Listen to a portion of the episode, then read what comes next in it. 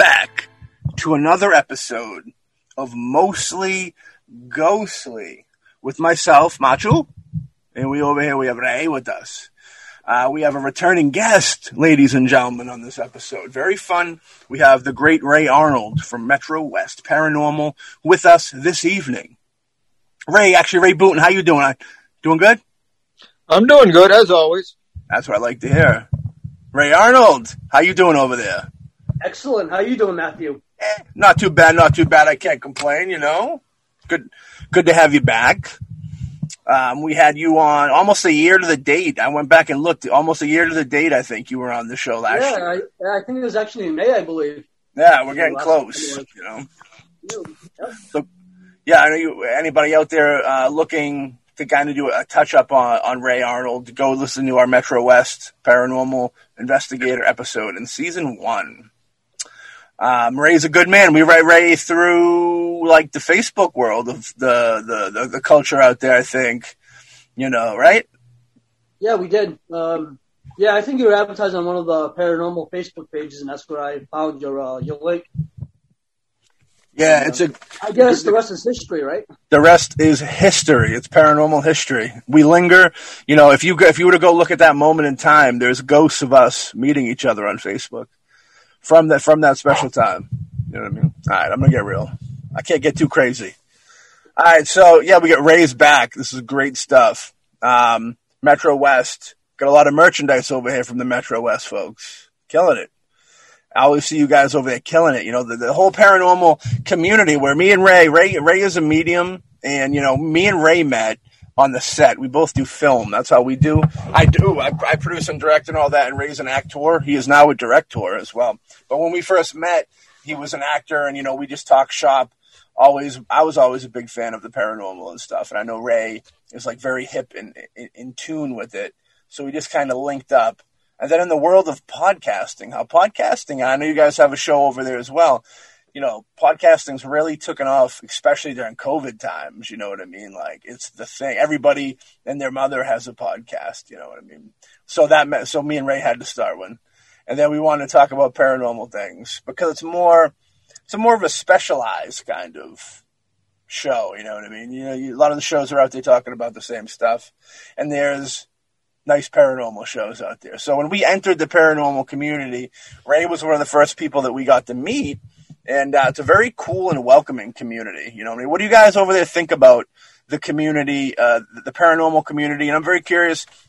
We also have Bonnie and Brenda with us too. I should we should say hello to them. How are you ladies doing over there? Doing well, thank you. Very well. So, like, uh, real quickly, how, since we're talking about you know the, the the the culture of it, how did you guys get linked into Metro West? Well, I got LinkedIn through Metro West, um, uh, being interested in the paranormal, and I was scrolling through things and came upon Metro West and um, introduced myself to Ray, and I'm now part of the team. She's actually the vice president of Metro West Paranormal. Hell yeah, Yes, I am. hell yeah. Now, is that do you have a yourself. Do you guys have Secret Service that follow around with you being vice president? Not yet. they're they're they're in the spiritual realm. That's what we say. Our security is in the spiritual realm. And and Bonnie, Yeah. how'd you how'd you come about into the Metro West world? Um, as for myself, I've had a lot of paranormal experiences throughout my life, personal ones, and I've always been interested in it. And my Brenda happens to be my niece, Oh, cool, cool. and when she joined Metro West Paranormal, they were looking to hire more people. So I applied, and Ray accepted me, and now I'm the vice president of marketing with our store as well. Word up. That's great. You guys got a real thing going over there, which I can respect and appreciate. You know, that organization, I was very, when I started looking into it when we were going to have Ray on, I looked into it and I was like, wow, you know, this kind of, this group expands from Massachusetts to all. You guys have people outside of the, the country as well, right? Yeah, we do. We actually we have a team in Canada. Um, that's ran by Vice President Lacey and her sister Tiffany. That's yeah, awesome. we do, it used to be a three-person team in Canada. Now it's two, um, just because things happen, you know, COVID. But They, Yeah. yeah, they, they just got all their merchandise too, their shirts and stuff, so they're gonna get ready to go. Uh, Canada, they have a certain different COVID rules than we have, so they're a little bit tougher. But it's it's like it's gonna lift up a little bit, so they'll be able to get out there and do more things. So That's good. Yeah, I can appreciate that. That Yeah, we do have a we do have a store now on Facebook. It's called Metro West Paranormal Investigators merchandise page. If anybody would like to check it out. Absolutely, definitely go check that out. They got a lot of great stuff, and it's not just like you go and you see people with merch and they have like one or two things. They have a full store. There's like a full. You can fill out a nice Walmart flyer. You guys should have a flyer. That'd be fun. Wouldn't that be fun? So, Ray, yes, my God, dude, you're really a um, what's the word for Ray? He's like an entrepreneur. He's like uh, he's gone out there in the paranormal field. You know, at what point did you think that? What did you think about starting to get people from other countries? Did they come to you, or did you go seeking these people? Um, basically, I started talking with Lacey, and she's very interested in the the paranormal stuff. You know, she's very, you know, interested in it. So I just asked you want to join, and um, we went from there. You know, and it's working. You know. So, Yeah. Now, Bonnie, I, I know you had you said you had some personal paranormal experiences. Do you want to get in any of them, or if you? I've had quite a few. I actually have had um, jump ins. Um, you know, I, a lot of scary things. I will admit as well. We love those things. What what is a yeah, jump I in? do actually. what what exactly is a jump in? Is that like when a spirit goes into you type deal? Correct. Okay. Yeah. I've actually had one jump in me and uh, kind of take over me for a little bit, and I had to make sure I got rid of it. You know, Right. I, I told it straight up, get the hell out of here. You know, and it did. It left me. Did you did you like find yourself in a vulnerable situation, like spiritually or something, or just in a bad place when it came into you, or how'd that come about?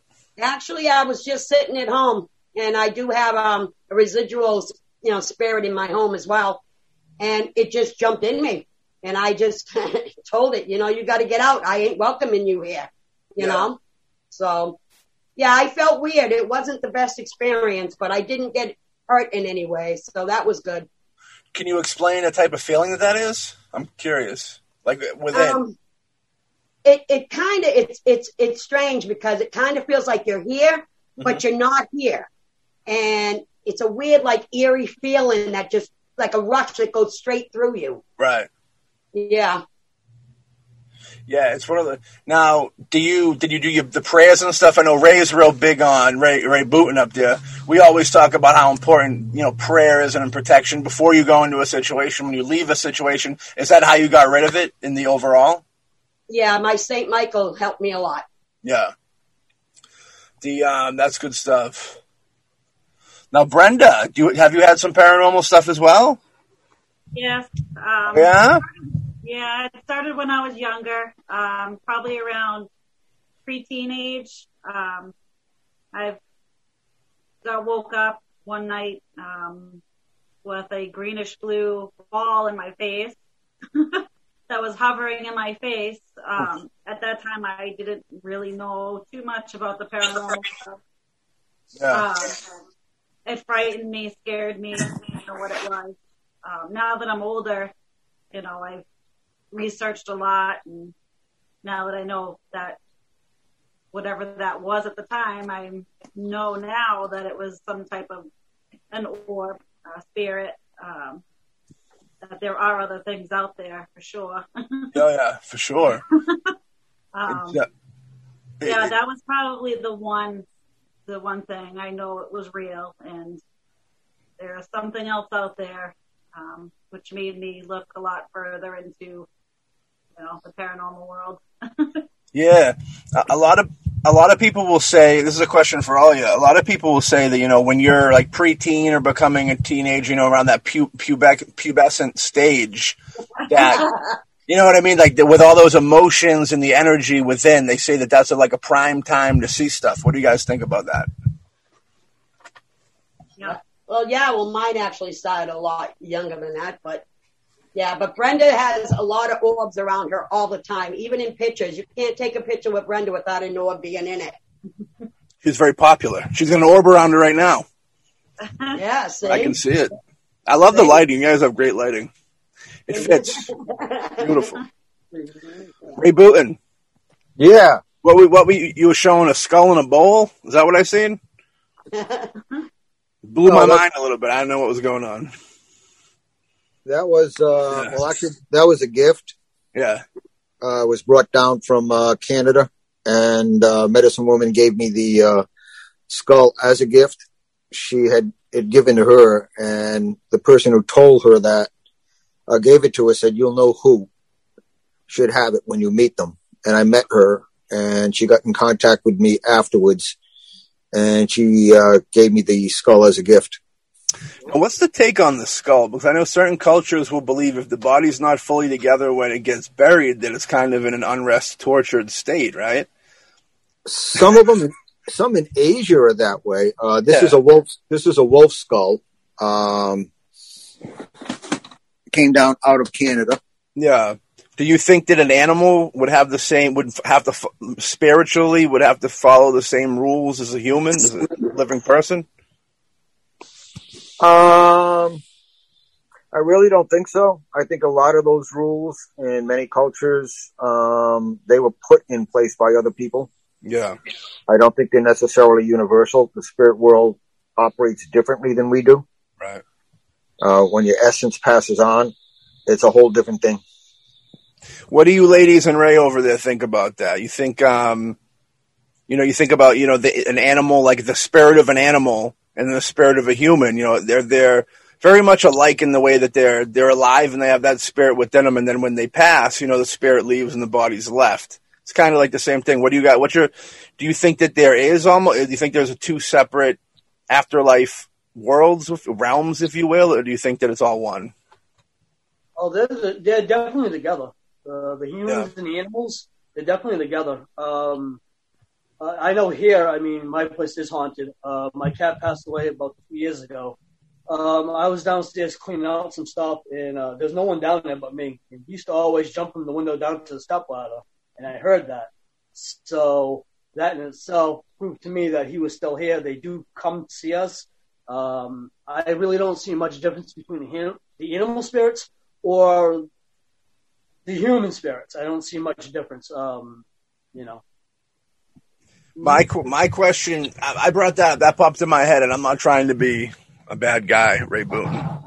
I'm trying to be a good man. I, I it, and whenever when I and, and you're a great man, I know that. The um, but when when it popped in my head, and I thought, I go, you know, if it was a human skull, not only would the authorities have an issue with that, but the the person who originally owned that skull would probably have an issue with that in the spiritual realm, you know, not being together. And I question. I wonder if it was the same thing for an animal. You know, you see people with, you know, bear skin rugs or, you know, the, the mounted heads, you know what I mean, with the antlers of the deers and such. It's like, do you, that is kind of very disrespectful to life if you were to look from the, the animal's perspective. You know what I mean? Like in, in, in a hu- like if you were to go in someone's house and they had a human dude hanging out of the wall, like, what up?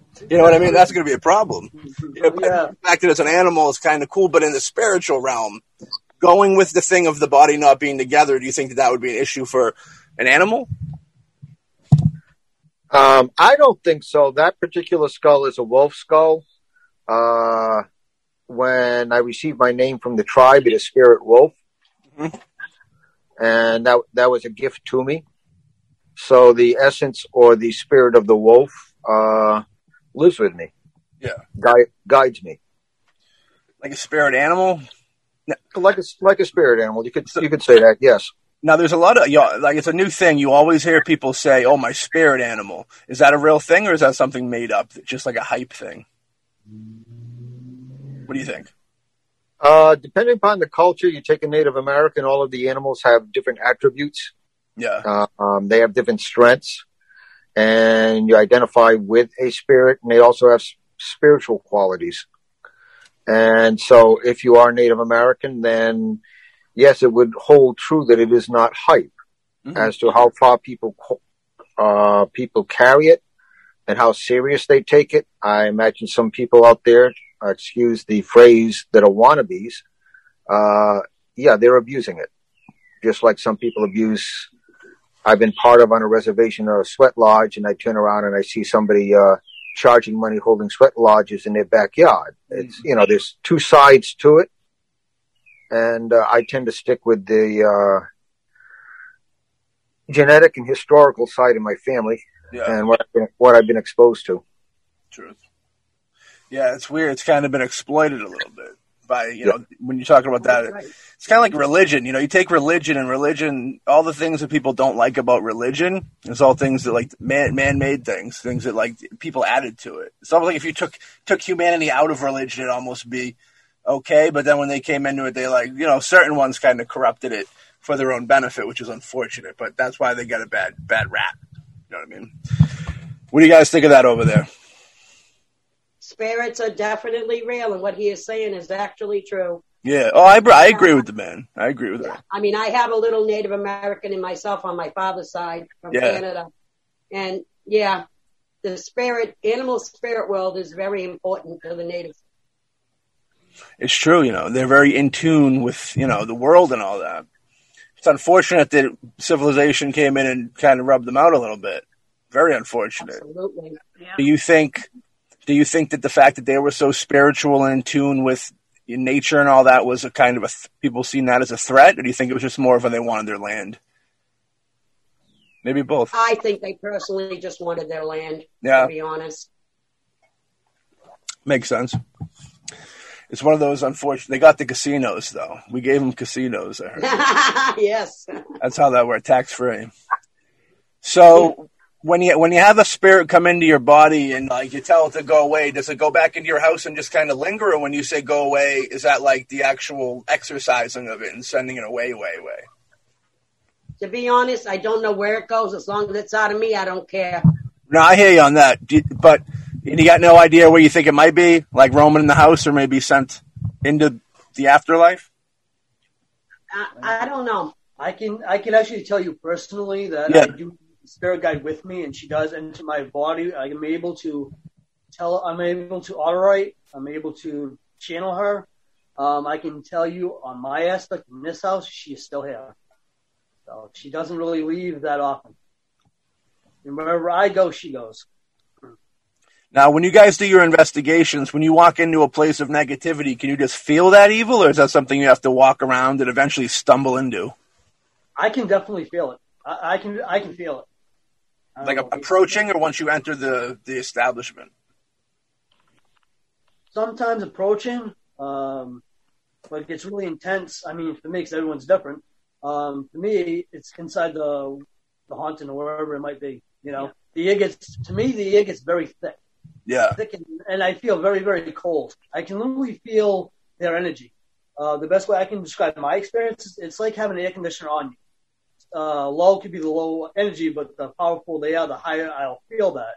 So I can tell which way they are. You know yeah, that's my personal on how you know I get it. You know, these guys might be different. you know. Yeah, a lot of times I usually will get like a headache will come on, yeah. or I will just start getting like a little lightheadedness and feeling there's something around me. And I don't know, Brenda, about Yeah, you. I get a like very very uneasy feeling. Um, Yeah. A heavy feeling. Um, unbalanced mostly. Yeah. A little um, anxious feeling. Yeah, you guys ever get like sick? I, yeah, you get sick to your stomach or anything like that? I've never had that. No. I'll get that one, once in a great while. My stomach will get I feel nauseous and have to get out of the area as soon as. And actually, that happened to one of the cemeteries that we had over here. It was a children's cemetery where we did our EVPs. And I just had this sensation of sadness and real sadness inside me. But I also had a sensation that I wanted to throw up. So I had to get out of that area. And as soon as I got onto the um, the road of the cemetery, um, I was fine. So, Yeah, I remember that. You ever deal with like any chest pains? I know we've talked to a few people and read some articles and stuff where people actually feel like something's like squeezing their heart. I haven't had it that severe, but I have had the chest pain experience. Yes. Yeah, it's like a panicky type thing. I- It's like a paranoia, I think, that comes over you. It's weird. They can because they, like you said, they can get in you and get in your head. You know, the head is uh can Well, be easily that's why it's very, that, that's why it's very important when you go into these investigations that you do your open and close prayers. Yeah, That's for why it's sure. very important to do that. It, it has to be done. You, you can't like you know the beginners of the paranormal. They just grab a bag and flashlight and run into these things without doing this stuff. Um, that's some bad juju. You're Yeah. gonna get messed up. You know. That's why it's very important that you do your open and close prayers. It really is. Yeah. Yeah, I think one of the biggest things we preach on this show is the be- the opening and leaving because it's uh, it is super super important and people never think about that. You know, they think that, that it's just gonna that's the ghost home. It'll stay there. It won't bother me. But like they don't think that it'll linger back with them. And he can. Oh, you know, it will. He doesn't want to be there. Yeah, we had just recently visited a place and um I think something followed me because as we were driving back home, I ended up getting again, like I said, the headache. I got the severe headache and it lasted for what, what almost an hour. Yeah. It was bad. Yeah. So I knew something had followed me. You think something? You think they're trying to hurt you, or you think their energy is just so powerful in your body that it's causing like a, a ruckus in your body? That's what I'm thinking. I don't think they're trying to hurt because I think if it was anything evil, it would have let me know a lot sooner than when I well, got the headache. where That's we what I believe. where we were was in Rhode Island. It's actually a famous house where we went. yes. Um, when we got a few miles away from this building, um, I believe that the energy got sucked back to that building, and that's when her headache decided to leave her. But yeah, Yeah, we uh we did an episode. I think the second episode we ever did of the show, we did, we talked to a gentleman who used to go to a, a like a rehearsal space that was haunted, and and we talked about the discussion of all this bad stuff that happened there. And there was even a dude that worked there that like killed himself. And after he died, like they seen him in the parking lot and they seen him in the halls, and th- they think that he was so like that energy was so negative and that he was involved that even though he died outside, like this energy sucked him back into it. You know what I mean? Which is crazy, Yeah. but it's like realistic when you really think about it. You know what I mean? It gets so big, it's like almost like a black hole. Almost it sucks you in if you're too too close to it. You know. Yeah. So you guys just came back from some uh, investigations in Rhode Island. Was that that famous hospital with the cloaks? No, this one was um, the most. They made movies about this house. Oh, it's the Um, house. It's a house. It's actually it's on our uh, Facebook page. We actually were invited to uh, go to the Conjuring House. Yeah, you got to go. Is that in Rhode Island or Connecticut? In Rhode Island, actually. You guys going or you did? We did go. You did? Let's talk about that bad Larry, huh? we actually um we actually we couldn't go inside because what they're doing is they actually follow the same rules as the, the COVID law, even though they're residential. So Yeah. we couldn't go inside the house because they'd have to do a deep clean cleansing. But we were able to take pictures of the property, and uh, yeah, that was really interesting. You guys Yeah. catch anything? Well, a lot of the pictures that I had taken that day, upon investigating them further and zooming in on them, there were so many, oh my God, faces in the trees and people were, were sending me messages saying, oh my God, Bonnie, look at all the faces in those trees. And yeah. That's that's weird. You say that. You know, the, when I hear faces in the tree, there's a, there's a, a dark memory that comes back to me. That when I went into a there was a like a mental tuberculosis hospital that got shut down in our area. Me and my buddy went in there when we were like 18. Video videotaped it. Still have the footage. I'm going to cut it up into an episode of this one of these days. But um, when we were in there, we're, there's a children's unit, and we were walking through the children's unit, and on the wall there was this big painting of a tree, and in the middle of it was a kid's face. And I remember going, "Wow, what a weird imagery." And then I remember years later, I was look, I was at, I, I go to Savers all the time to get books cheap. I like all those weird books, you know, spiritual books and such that you'll never find again. And I came across this book that was about satanic crimes, like rituals and stuff. And I don't get like, I grew up religious, so that stuff bothers me a little bit. You know what I mean? Like I like the the talk of like I Satan's very real to me. You know what I mean? So like dabbling in it kind of is weird, but it's so interesting that I picked it up. Because this is why I picked it up. I picked up the book and I just randomly opened it up to the, this middle page, and the page I opened it up to was literally like the painting I seen in that hospital. It was a painting of a tree with a kid's face in it. So like that when you said the tree with the kids fa- with the faces, that creeped me out.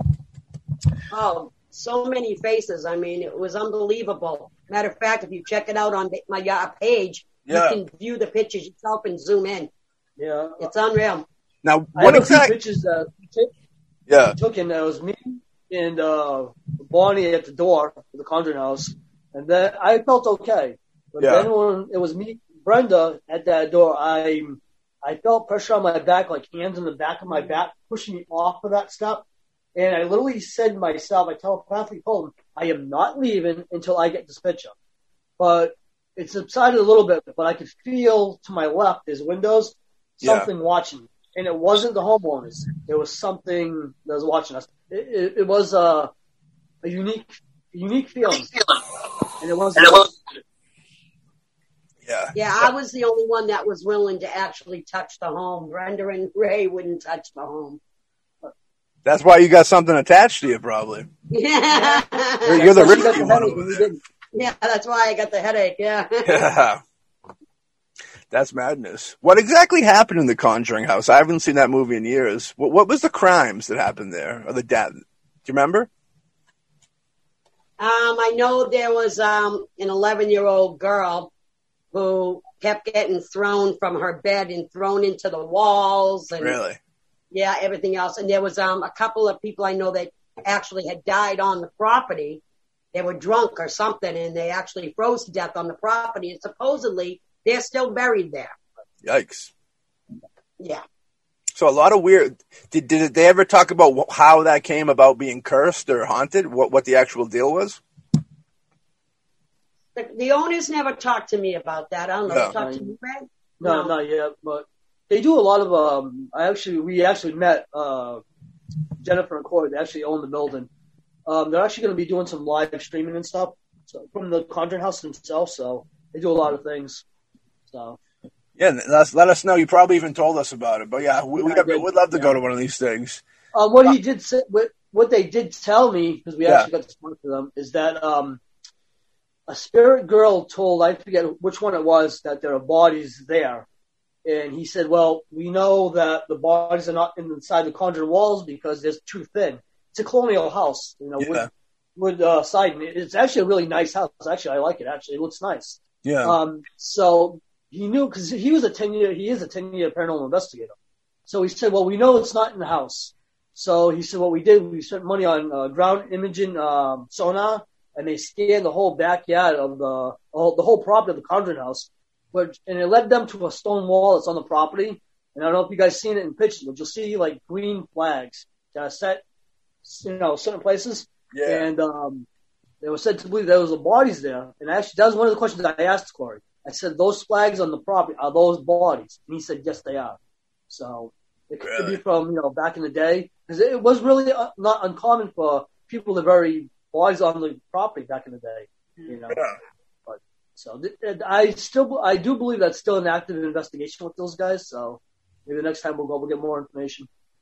Yeah, for sure. I mean, that's one of those. Of course, of course, the movie made it gigantically famous, but before that, I mean, it was still pretty notorious. Um, now, yeah, the Conjuring House, I think, is what one of the biggest um, Warrens investigation, right? It was the Amityville Horror, and I think they were the Conjuring as well, right? That house. Yep, Yes. they were. They actually, they actually did. And uh, when we were there, it was actually pretty cool to be in almost the, the same grounds that the Warrens actually went to. That to me, that was really that was really cool. Yeah, I remember Ray. You got to see her, uh, Lorraine speak once or something like that, right?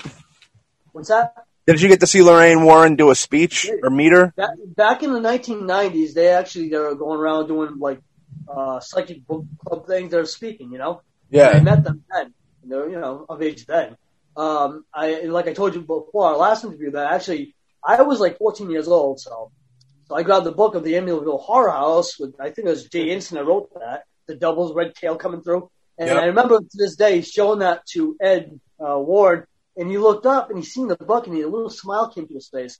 I didn't know exactly why he did that, but years later you found out different things. So, yeah. but yeah, they were very nice people. God rest their soul. Yeah. Yeah, rest in peace. We did a nice episode on them. I have the book over there behind me. Um, yeah, they were probably the, the the most notorious of the investigators. Who, who that's kind of it, right? And when it comes to the Warrens, they're probably the, the cream of the crop, right? Is there any other really big investigators? They, They Yeah. they definitely are the grandparents of the paranormal world. Yeah. Uh, Who who did, did anybody pick up the pick up the um the, what do you call it and run with it um when they when they passed? Was there any other investigating team that kind of rose up to take that place? No, I'm no, I'm not No. really sure. Yeah, it's just Um, kind of. I mean, there's a lot of teams out there doing it now. What's your take on the fact that there's so many? Do you think that's a good thing or a bad thing in the paranormal world? Well, you know, the paranormal the paranormal world is so big that you know there's enough room for everybody to get a piece of it, but Mhm. you know, it just goes, you know, it's just so big. There's really not a. I mean, there's paranormal teams around here, Yeah, but we we do our, we're all we all do our own different things. So we, as a rule, we don't really cross each other's path. yeah. Um, you know, for yeah, sure. because we we've gone places where we've come across other teams there as well. So Right. Yeah, because especially a place like the Conjuring House is probably got to be one of the most hot spots locally. That and probably like the Lizzie Borden House is probably huge. Uh, we have the Bridgewater Triangle down by us. You guys ever get down to the Bridgewater Triangle area? no, yeah, maybe this year we will. Yeah, let me know. We'll go with you. Um, Cool. The Bridgewater Triangle is a cool one. You know, you might see some stuff, take some pics. It's got a whole weird, gigantic folklore about it of all different, anything from Bigfoot to aliens to 40, 40 foot anacondas, you know, yeah, all types of weird stuff's in there. It's funny though, because like uh, people go lo- go missing in there, and like the fire department on a few times just refused to go get them. Like they didn't want to go into the woods. Yeah, it was weird. It's weird.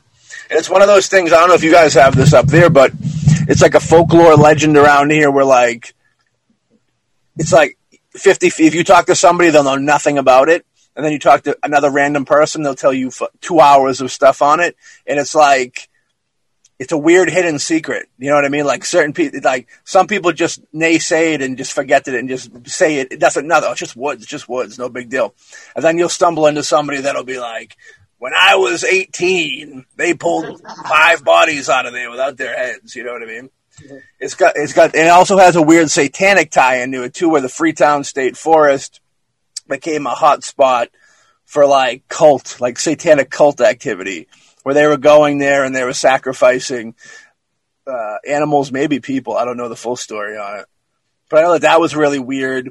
I know in Bro- in Brockton there was some prostitutes. I think in the seventies there was some prostitutes that got killed that got dumped in there.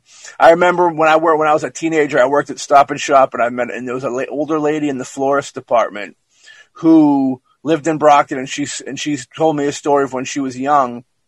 There was a girl that was, um, you know, kind of. We'll say she was like um, not quite fully. You know what I mean? Like not quite fully. Uh, you know, somebody could easily take advantage of her. And and I guess she was like a, a person that was always walking around the neighborhood. And I guess some people like grabbed her and they like took advantage of her and they killed her.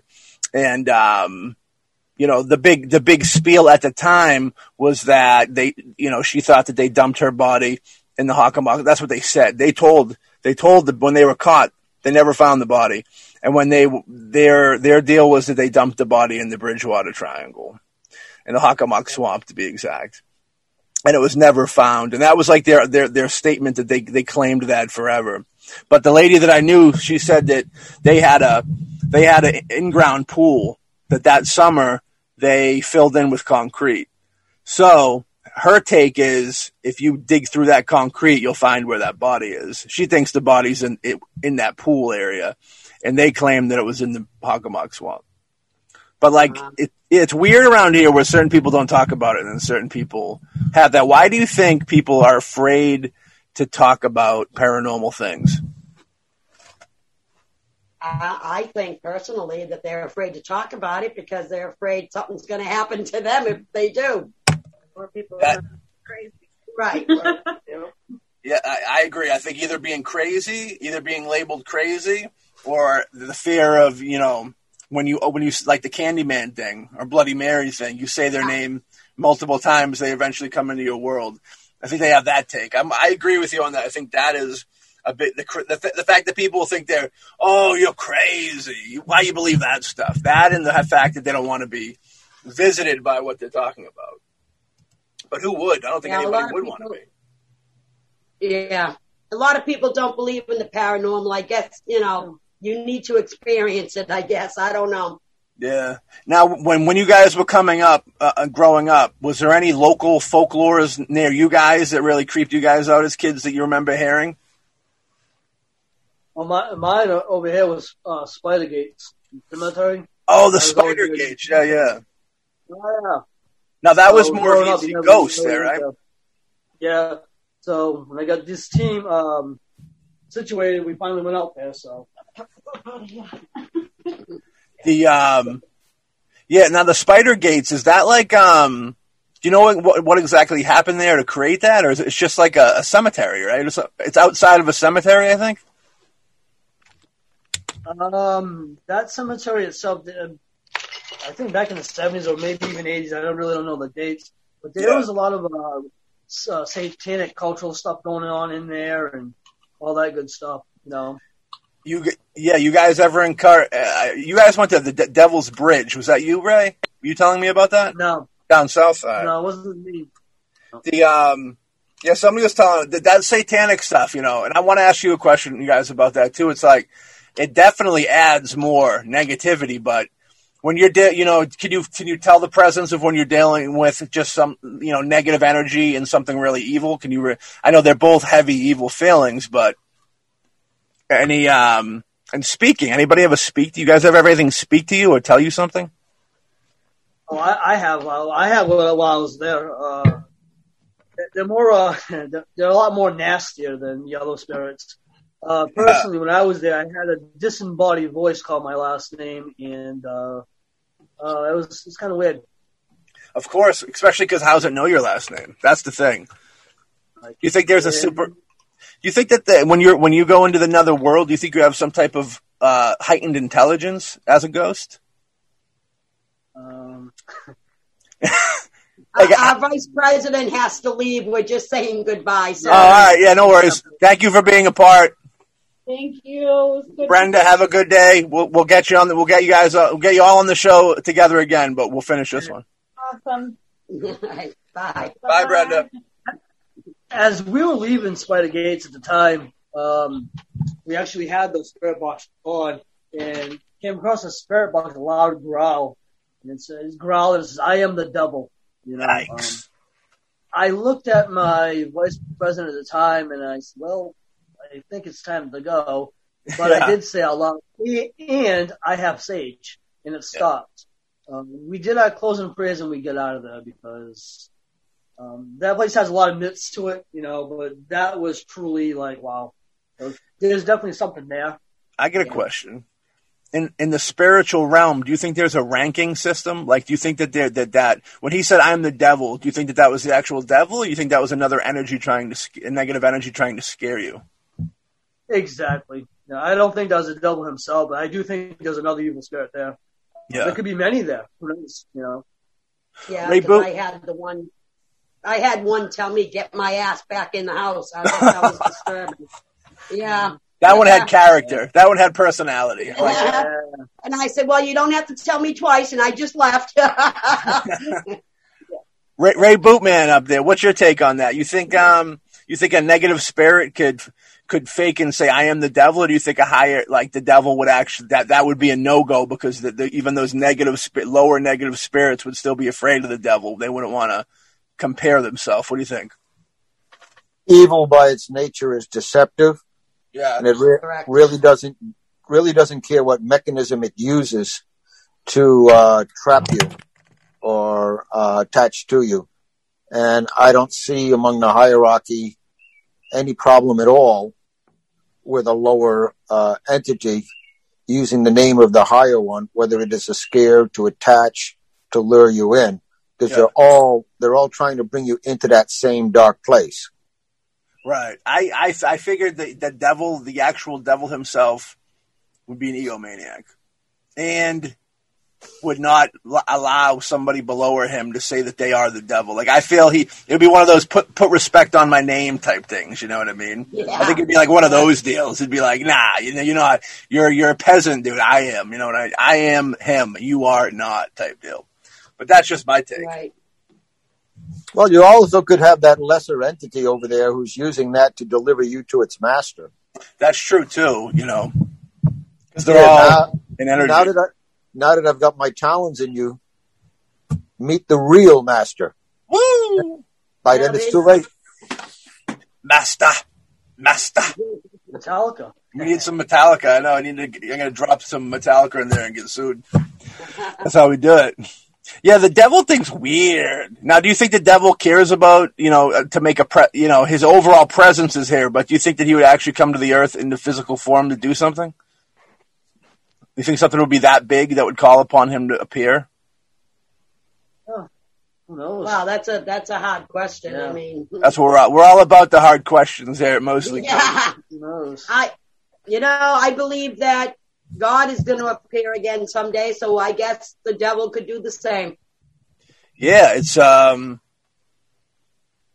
you know what what I wonder what society would think. You know, because the rapture, I believe, uh, is Jesus coming back, and he's supposed to like, isn't he supposed to come out of the clouds, or is that just like fairy tale I've learned throughout my years of mixtures?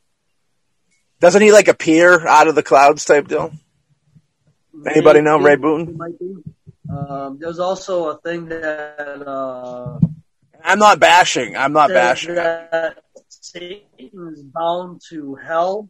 Um, I forget what year that Jesus supposedly or whoever bounded him to hell, but he's supposed to be coming out or something. So Yeah. I don't know. What's your guys' take on like that little? You, you, you did you hear about that rapper doing the the Lil Nas X or whatever, making that song about the devil? Did you guys hear about that? No. I didn't hear about that song. I don't listen to rap music. So No, I, I didn't think you guys did, but I was just curious if like what your guys' take was on pop culture being so cool with devil stuff. You know, what we that's very harmful, don't you think? Well, I mean, if they uh they decide to keep doing it and they want to, you know, open Pandora's box and jump into that rabbit hole, it's something they should be doing. But you Right. know, But it's it's super Yeah. irresponsible for these pop, pop stars, don't you think? Don't they owe? Don't they owe some type of like? I mean, I don't know. It's weird. They're and these pop stars are doing it. Because they don't believe it. They're just like, oh, this is cool. This is rock star. You know what I mean? I'm being a cool guy. I'm being dark and I'm being edgy when they do it. They don't really buy into it. I don't think. But the message that they're putting out there to these influential fans, these 13 year old kids, dude, that are eating this up thinking that this is what their hero believes. And they get caught up in that madness. You know, and I think that those pop stars are used as a tool from the devil. You know, Taylor, I, it's funny. People always shake their head at me when I talk about Taylor Swift because I think Taylor Swift's got a little bit of the devil in her because she's, uh, you know, she was coming out. She had that song being pushed by MTV, mind you. You know, when you're 15 and somebody tells you they love you, you have to believe them. This is a lyric. Now, this this this goes into and I, I connect this to 15 and pregnant, the show 15 and pregnant, where like they're trying to glamorize, like it's weird, like TV, MTV, and younger, like what they what they push towards kids is so fucked up. You know what I mean? They're almost telling them that it's cool. Like I, I feel like there's a bunch of young girls rushing to have kids immediately. You know what I mean? In, in and they think because they think they, they idolize these teen moms who, these teen moms are terrible, dude. Like they're you watch the shows. I don't. Nobody probably watches this. I catch it every now and then because my girlfriend watches it. She probably doesn't want me saying that, but um, yeah, real terrible, dude. These people are like awful people, and like there's so many people that look up to these, just like pop stars. They look up to them, and they're they're spinning terrible messages. You know what I mean? It's just weird. I don't. I don't think teen pregnancy should be promoted at all. I agree. You know, it, it happens. These things happen, and I'm not going to say it's unfortunate because you know you, you know, I've been around situations like this. You know, you have a kid too young, but the kids kids are great. You love them. They come in, they change your life. It's a beautiful thing. You don't want to change that, but you know maybe you should have had it realistically a couple years later in life. But um, who am I to say that's wrong or anything? I, I have no right to say anything. But I do think that you know the way they push these negative themes on the youth is really dark. It's really bad news. You know what I mean? Um, and we talked a little bit about like the, the Ouija board in the beginning, which is something we always like to bring up.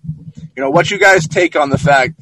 I'm sure you believe in the powers of a Ouija board and what it can do, What's your take on the fact that that's just that's at Walmart? You can go buy that at Walmart for ten dollars. Anybody, and you know, but buying it, you're going to bring it home, and if you believe, let's say you buy that because your grandmother passed away, and you really want to talk to your grandmother again. You know what I mean? You're a 14 year old boy. You see this or girl, whatever it be. You see this in the store, and you actually believe, wow, I could make contact with a dead relative. And you get this board, and now you're putting your heart and soul and belief and everything into you actually being able to speak to somebody. Now, me, Ray, me and Ray always talk about the Ouija. You open up a door when you're going to talk to somebody on the other side. You're opening up a door. Now, anything could come through that, and that it's like almost it's opening up like in a, a room full of darkness. It's like opening up a door with light in the other room. It just kind of comes Yeah. in, and everything would kind of gravitate towards that light. You know what I mean? it's it's like you you know you you are you open up a portal these things come through. Uh, Yeah. You don't know what's going to come through. So, and when you open that portal, um, very seldom does do they want to go back into that portal. They want to stick around and hang out. Of course, So, yeah. I'm not a big fan of Ouija boards. Uh, right? Neither any of my members on my team are big fans of Ouija boards. We don't use them. Right. Um, there are other paranormal teams that do use They them. do. I always, yeah, they, I always find that weird when they use that. Yeah, I mean, I, I know there's some paranormal teams personally that use them. Um, I don't. That's a personal thing how they conduct their investigations. We Yeah. just don't. Right.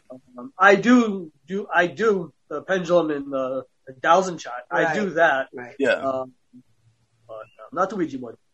The Ouija board's a little more direct. I feel it's weird. It's just like it's it, like with with with with what you're like the the, tri- the triangle thing. It's almost like the stuff that you use. It's almost like you just it's linger it lingers, and then when they if they decide to make contact, it happens. Where the Ouija board's more of like a demanding. It's like give me attention. Like I, I want I want something, anything. Just like I need to talk to something.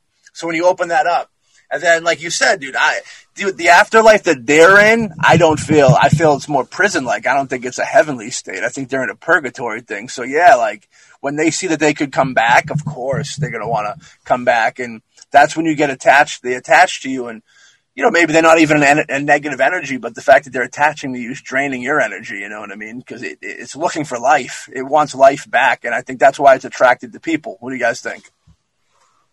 Oh yeah, um, I, I I see. I used to be a part of a uh, Facebook paranormal group down in Florida.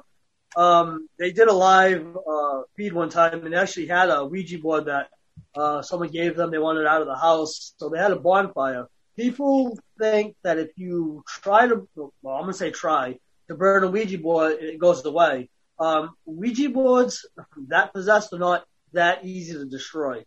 They threw it in the, the fire pit. It would not even scorch.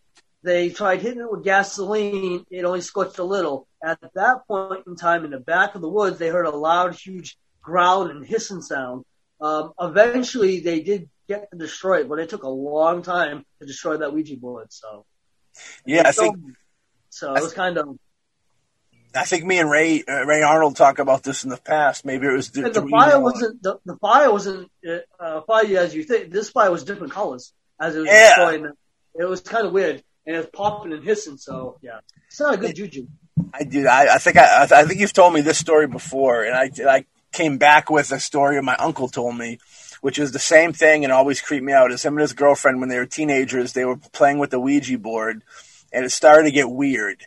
And it got so weird that they wanted to th- throw it away, so they put it in the fireplace, and they said that it didn't burn, but it actually made a hissing sound. So, like when you said that, that's the second time in this episode you you, you brought me back to childhood trauma. Uh, I agree with you 110%. And I, what do you think it is? You think it's the power people put into that Ouija board? It- It's not, I don't think the corporations are, you know, doing pentagrams and blood on it before they send it out. But like, what do you, what do you think? What do you think? Uh, of course, you know, there's got to be the belief that the people put into it, right? Gotta be something, you know. Uh, I just think when you when when you go on a Ouija board, that you don't know what you're opening up. Right. Right. Okay, so I I personally find them very dangerous, especially if they're not closed properly when you're done. Yeah. Very dangerous. You guys ever get into that creepy pasta craze that was going around a couple years? Like just interest, not actually do it, but interest in it. We did an episode on that. Super interesting. It was all about like the weird game, more of the weird, like whoever playing dark games with the youth's mind, where like they'll create games that like you have to do a bunch of wild shit. And like the Oh, last like, thing, uh, yeah, I know you're talking about. and then like uh, killing yourself is like the last thing you do, but like kids were doing it. It's crazy. What's your take on something like that? like when I was younger, they had this uh, what the, what do they call it? The Bloody Mary game. Oh, Yeah.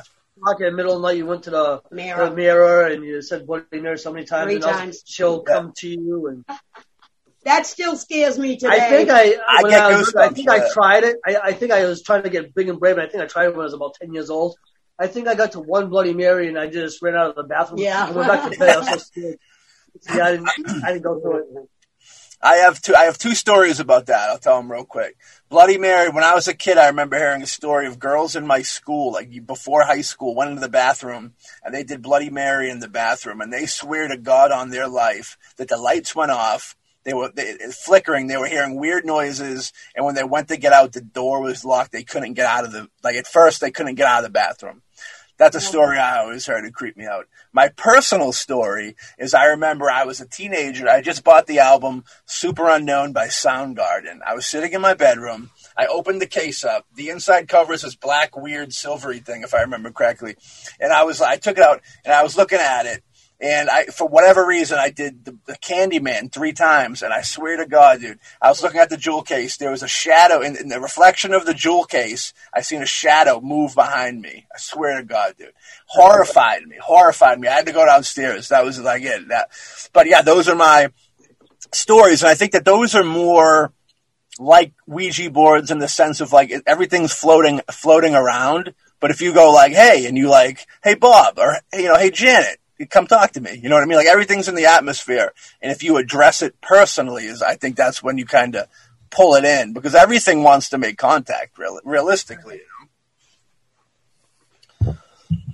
Um, I also want to ask you guys, what's your take on the idea? Some people think that aliens are actually demons. Have you guys ever heard that theory? Yes, I have heard that. There was this. Um, uh, I think I told you guys last time we were speaking, but there's this guy personally. You know, he used to be in the UFOs and you know Area 51, all this because this guy lived and breathed all that stuff. He knew everything. Yeah. Uh, recently, I think within the five years, he decided to switch. He Really? decided to um, go into religion. He had a Bible thumper. So Yeah. um, he um, he knew that I ran a team, and uh, he's like, "Oh, that's all demons, all this." And he says, "Those UFOs, those are demons too."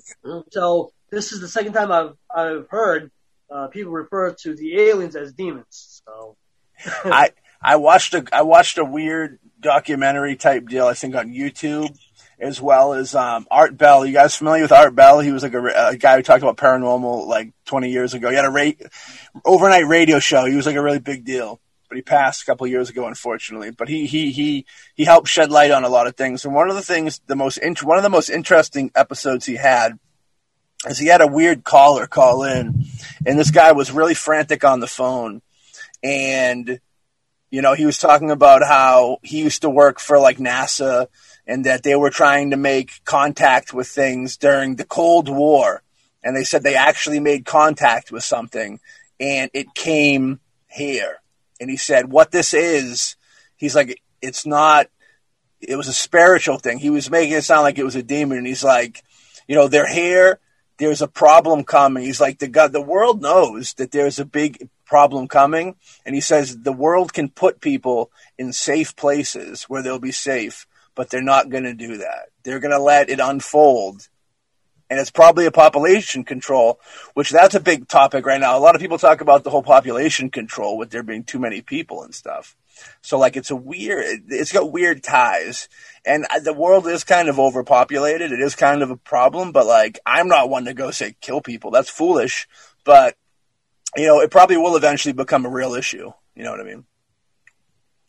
What's your guys' take on uh, on all that jazz? Well,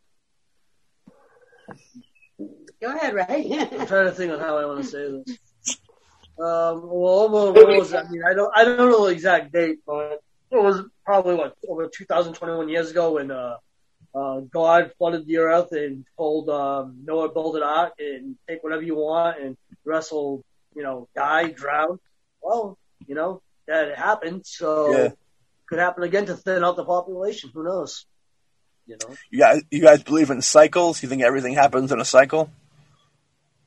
As far as like the world goes, like if they're, you know, like they're all, like the, the, certain people believe that certain dates, 9-11 being one of them, is um they're like notorious dates that a bunch of bad things have happened on.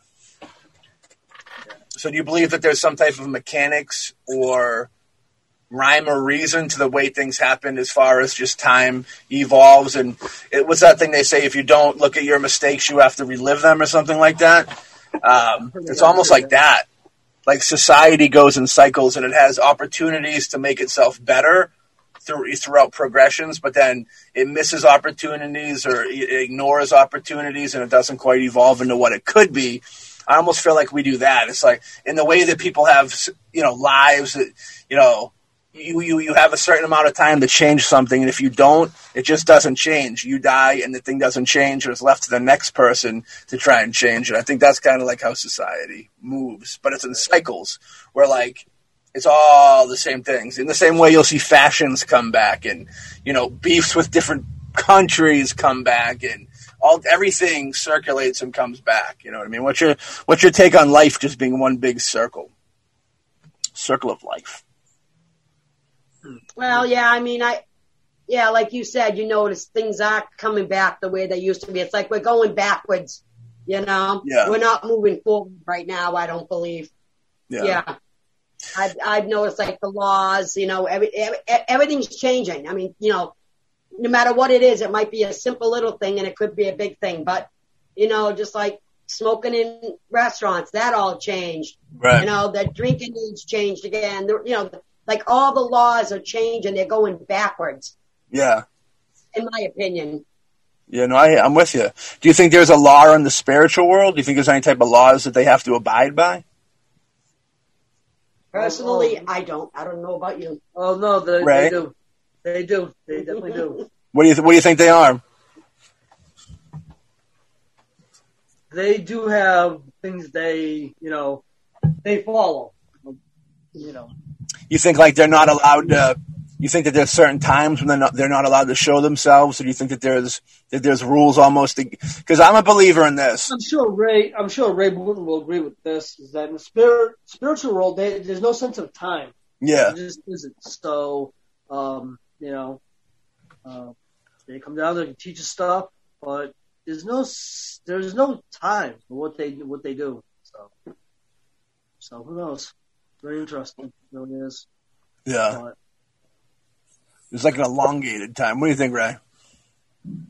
Well, a very Western idea is that time is linear. If you go to many Aboriginal cultures, and this includes uh, Native Americans, is it's cyclical. Everything cycles around. Uh, just like the medicine wheel is a circle as to where where you enter, go through the phases. We exit through the north, back up into the spiritual realm, and some tribes even have circles above that that you have to go through. Um, so time is something, the way we look at it, whereas we count the days and the years and put hours there, uh, it's really a construct so we can deal with things. Once you cross over into the spirit world, everything simply is. Time is, there isn't time as we know it. right. So it's a whole, it's a whole different thing that we, uh, any trace of it we've obliterated from this world. Um, as we deal in this very physical, uh, body that we're stuck in for the time being. Notice I used the word time. Time keeps on slipping. Do you think that they would have to um, answer to somebody if there was a certain law of the spiritual world? Well, if you, if you take a law of the spiritual world, um, you've got to take the, you take the absolute. If you are Christian and you look at it, uh, then, uh, Lucifer did not obey the law at the time hmm and was cast out of heaven. And in different cultures, there are different laws which, and those that violate them typically uh, are separated, whether it be an underworld or a hell, uh, but they're separated. They're separated from the Creator or the Divine. Yeah, it's it's a common theme. Right. I wonder, like, if uh, exiled, like, if, if you're already a spirit, like, um, if there was rules, so to speak, and there was like a situation where you know you're not supposed to possess people, you're not supposed to tell people what the future may lie, you're not supposed to. Uh, you know, drain the living's power. You know what I mean? Something like that. Uh, and then it's like, is there an over like a like a like a higher boss to this? You know, like you would you would assume it would be like God. You know what I mean? It'd be the energy of God that would. But it's like, what would a punishment be? You know, would it be, be sent? They're almost in a purgatory already. You know what I mean? So it's like, it, it probably would be free rein. I assume. I got to go with Bonnie. I think Bonnie thought that it would be more open, right, Bonnie?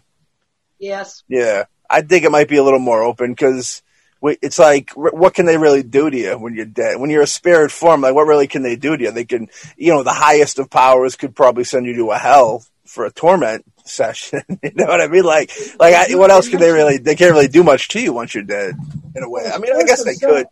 i bet they could it all, depends, it all depends on how you believe in it or but spirits they actually have a spirit council. Yeah. There's so many higher up spirits that get to a council and you'd have uh, your archangels and all that stuff up there. So those are higher power ups. So you, I do think that there is some kind of uh, uh, rules that they have to abide by because you do yeah. have archangels up there. You know, so and they are higher than regular angels. So the regular angels can't do what they want because Archangel uh, uh, Saint Raphael might say, "You ain't doing that." Right. So yeah. is there consequences? There might be. It just might be. Um, if they think they're better than anybody, and they think they're better than Jesus, guess where they're gonna go? Right. You know, cast out of heaven you know.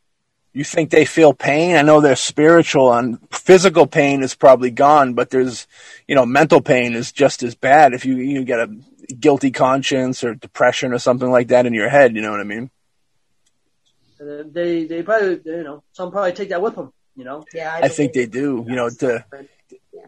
me and Ray all often say the saddest thing about suicide is a lot, when it happens, a lot of people are trying to get away from problems, and unfortunately, I think it gets worse for him. You know what I mean?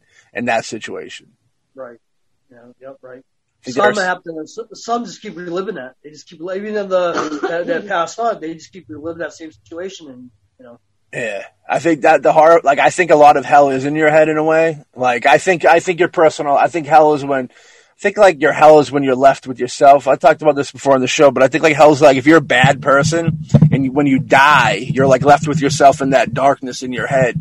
So you look at life and you go, Hey, I had a chance to actually be positive. I could have been somebody that actually made people happy and made people's lives better. But that, you know, 60, 70 years or whatever I had on earth, I spent terribly and they're left to kind of think about that. And I think the really bad people I think that they're forced to whether they have somebody in life that they actually love or those emotions are just put into their heart to feel. I think that those people that do really bad things like murder, rape, all those crazy things, I think that they have to witness and watch either themselves watch themselves do that to people they love or watch things like that happen to people that they love and they can't do nothing about it. Because I really think that's hell. I think hell is when you, I think the hell of it's really a mental thing where you have to, let's say you were a dude that was was greedy and, and robbed everybody and you know took advantage of everybody financially i think realistically you would have to sit in the corner of a room and watch somebody you care about go through all that terrible stuff and not be able to help them and just miserably sit there and watch them go through hell. What, those moments where they're sitting alone crying, wanting to die, I think you have to sit there and watch that. You know what I mean? And I think that is what hell is in the overall. You know what I mean? And then heaven is you, you go back into that energy. You, you go back into you're all is one and you float into this big ball of warm energy and you know everything and you're, you're with everybody and everything's a beautiful thing. I think that's heaven. And I think the opposite's hell is where you have to live with your choices that you've made. Know, I don't, you know, even in life, when people get off, you know, somebody murders somebody or does something terrible and they legally they get off. Like I still think you pay you you do have to I, I, think you everybody has to pay for their their actions at one point even if in the physical world that we live in now you are lucky enough to skate by and not deal with that you know what i mean i think uh, unless you have like a, you're very spiritual and you can get in tune and really ask for forgiveness and be regretful, I think that you could be, you know, you could be forgiven then. You know what I mean? But like if you're just if you don't see fault in what you do and you just go through life doing these things, I think that yeah, you're gonna you're definitely gonna have to answer for that in the end. Right, and and that's the whole thing. You just said it. Like I, because I personally believe that when we pass from this earth here, that we have to go through tribulations through God, you know, to see whether you're able to go to heaven or not. And, Yeah. But you have to admit to what you've done. You've had, you have to really put yourself out there in order to cross over. Yeah, I agree. I mean, if you if you look at your life from the inside and you go and you're looking at it and you go, oh, you know, everything's clean, but I got that little stain right there and that little stain right there. I think that you could with with spiritual work, you could clean those stains out. But if you don't, then you have to eventually answer for them, depending on how big they are. Some stains can't be cleaned. You know what I mean? Some stains you got to wait till you get to that big laundry mat in the sky and do it, rub it out the old hard way. You know what I mean? Get some elbow grease on that and really work it out. But I think yeah, I think every people. I- yeah, I believe God forgives all his children, but you know, some of those children just didn't do it right. Right. And some of them you cannot forgive, even though he forgives, he cannot accept into his kingdom. Yeah, that's truth, you know. And I, you know, with the fig, that I, I am a believer in the forgiveness. I do believe that if you know you cry out to whoever, whoever you believe, you know, whoever you believe to be the ultimate spiritual power, I feel like if you have an open, honest conversation with them, and in your heart you're regretful and you wish you didn't do these things, and you like pour it out, I think you can be cleansed from that. But you really need to know that you you made a mistake, you did wrong things, and not only f- try and you know ask for forgiveness and try and clean yourself of that, but also try and make going in the physical, try and make that relationship or situation as better as best as you can. And I think doing that would cleanse you of it. Um, but like I said, it all depends on how big how big the act is with the bad act. You know what I mean? Juggling it out. It's wild. It's a weird deal, you know. If you got if you guys died and it was just complete blackness, what would what would your thoughts be of that?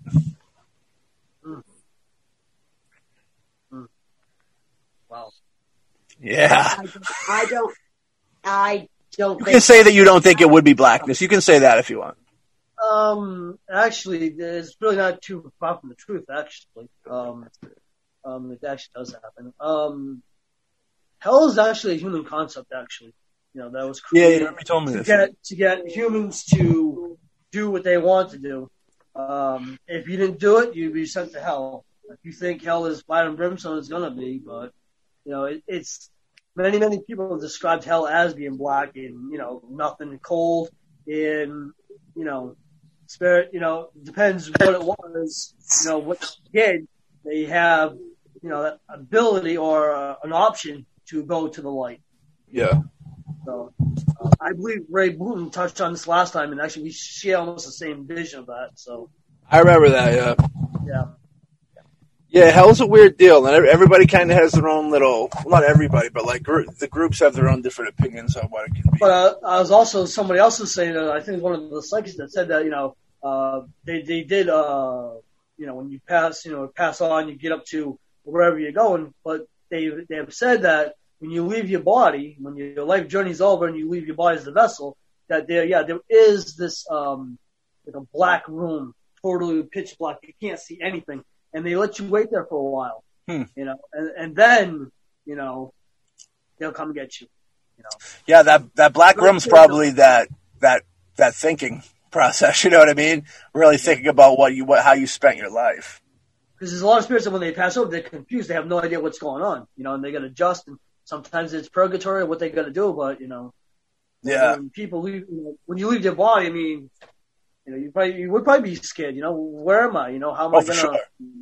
So I don't. Yeah, I don't think death's painful, but I think it's definitely like a weird process. You know what I mean? I think it's kind of just like slipping out of consciousness for anybody who's ever been really tired and just caught, you know, the, you catch yourself just dozing like that. I think that's like death. I, yeah, unless you go out painfully, of course, you know what I mean. But I think regularly death as is, probably a little bit of pain. You probably feel something because your body's saying sayonara, and uh, but I think it's almost like a slip out of consciousness, and then you just go, you go to wherever. I don't, but but death death in itself, I don't feel a weird. I mean, I guess when you die, everybody that I've ever met that's seen anybody after they died, they always say they have like a weird, like shocked look on their face. But I think it's just the mouth go the the jaw going slack because it's dead. You know what I mean? I don't like they think they they go. I, I met a dude that used to collect bodies. That was his job and he said their mouth was always open, and he thought that people would, would die screaming. He thought they were like ah, like when they died.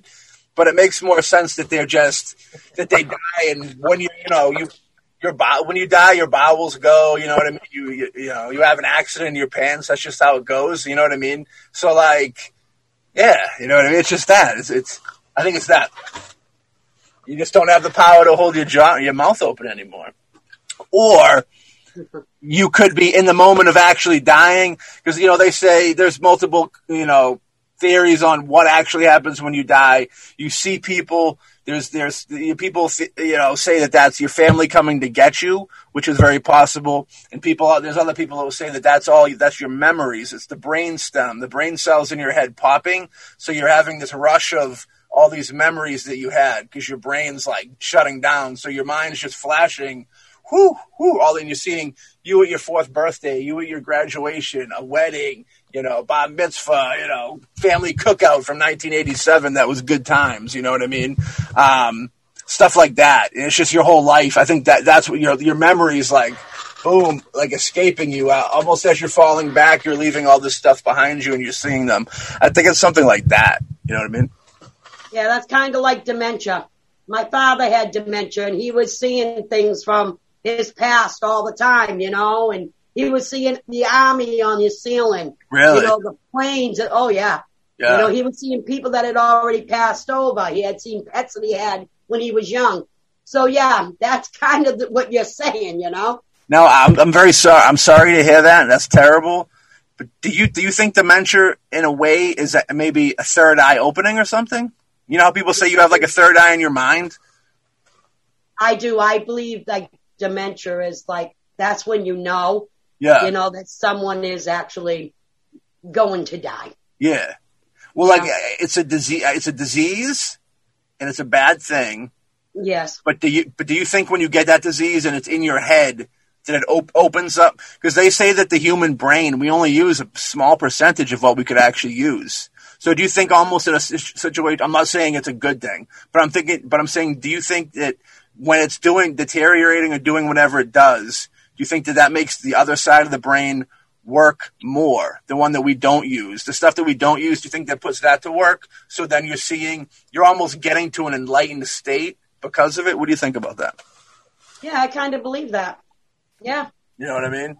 It's it's very weird that we don't use our full brain. I don't know what is up with that. Like, why don't we use our full brain? Why is there parts of our brain that we don't use when we could be better for it? You know what I mean? I think uh, there's parts of our brain. I think I told Ray this one time. It's funny. It's like there could be when you're born, you get used to things. So for all we know, that there, there could be a weird hum sound that nobody even pays attention to anymore that keeps everybody obedient. You don't know these things.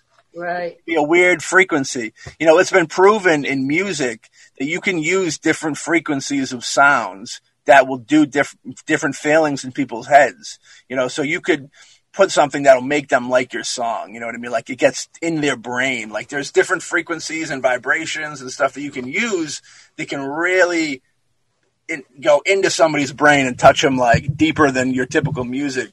So I do believe like that stuff's possible. You know what I mean? Well, you got yeah, yeah. Uh, you got uh, as far as vibrations go, um, you've got something called shamanic drumming which is 120 beats a minute, uh.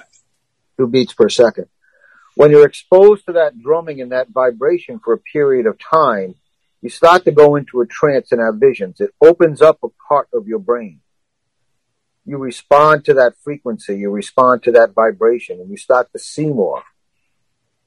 And that's just one example of how you can tap into it. There was a study done in England where they took a group of people, um, two groups, one was uh, a group of mediums, and some had no ex- experience, and they tested them under controlled circumstances. This included wiring their brains in an attempt to give messages. And they found out that those, the mediums that were successful in giving messages, a part of their brain that was act, became active is not used in our day to day, but they found that becomes active in religious experiences and deep meditation.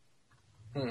So that untapped pot you can learn to use, at least part of it you can. And there are techniques, whether it be that meditation, the shamanic drumming, uh, prayer. I've always loved Gregorian chants. Yeah. Um, they always take me somewhere. That, that part of that brain can respond to, and it's learning how to, uh, find those things to stimulate it and to use it. Yeah. It's true, you know. It's. I wonder what like. It's crazy. They say that we, everybody has a little bit of God in them. You know, you guys have heard that, right? Okay. so I wonder. My question is like, uh, if everybody was if we were to use our full brain, do you think that we would have almost superpowers? Like if we had full capability, like telekinesis, you think we, we you know, there, there's we get it. We can deal with a little bit of that right now, and I'm sure everybody's here had that weird situation when you know you're at home and for uh, for whatever reason out of the blue you think of Johnny from high school.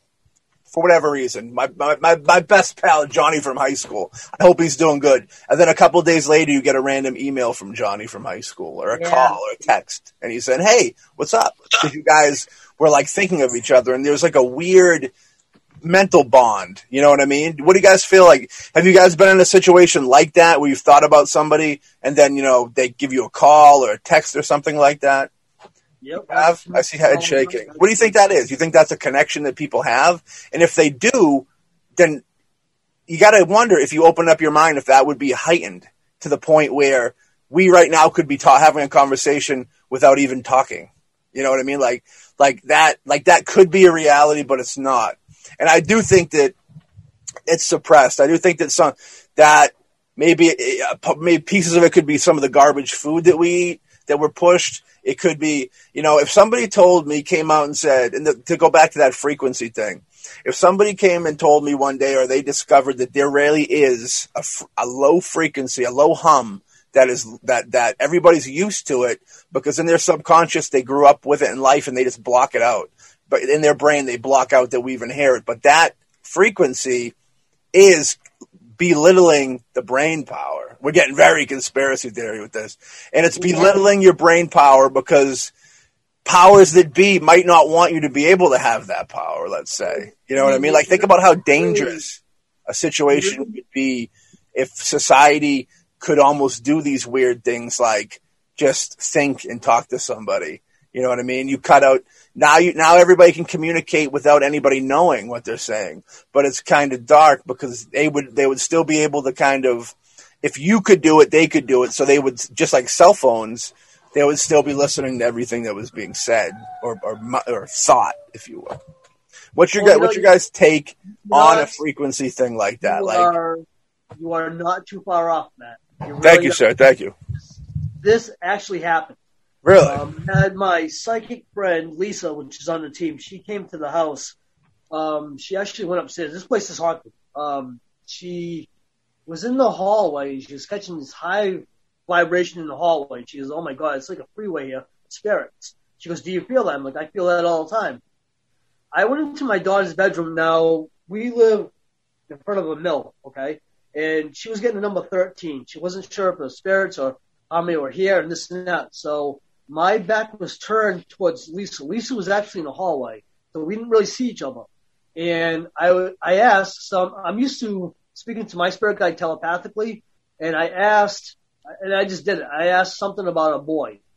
Lisa, without a beat, turned around and said out loud, no, I think he was 14 when he passed away. And then she said to me, Ray, did you say that out loud? And I'm like, no, I didn't. So that day we were on the same brain link. Yeah. I spoke to her telepathically and she picked up on it. And yeah. that was a second time I've done this where it's psychic. And it was just like, wow, okay, so it does work. But you have to be on that, like you're talking about, you got to be on that level. Yeah. It's happened a few times. So yeah, that is possible.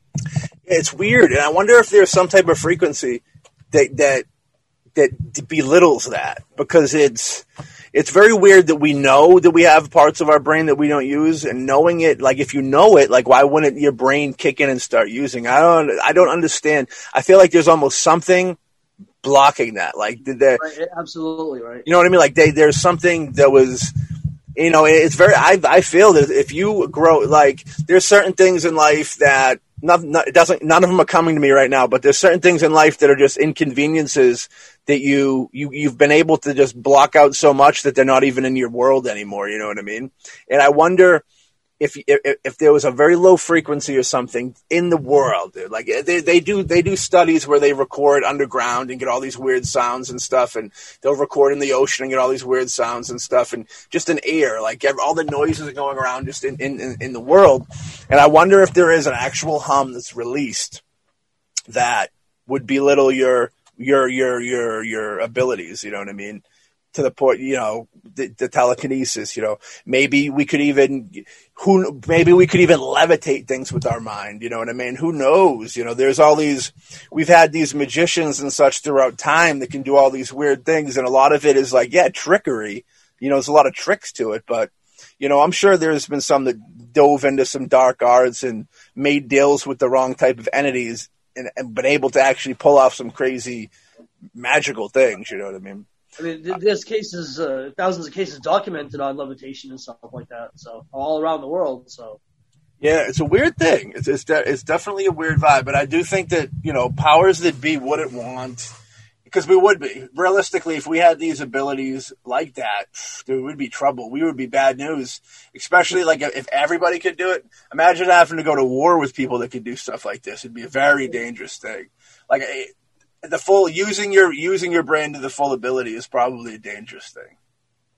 There's a uh, place called the Monroe Institute. Yeah. Um, I investigated them several years back.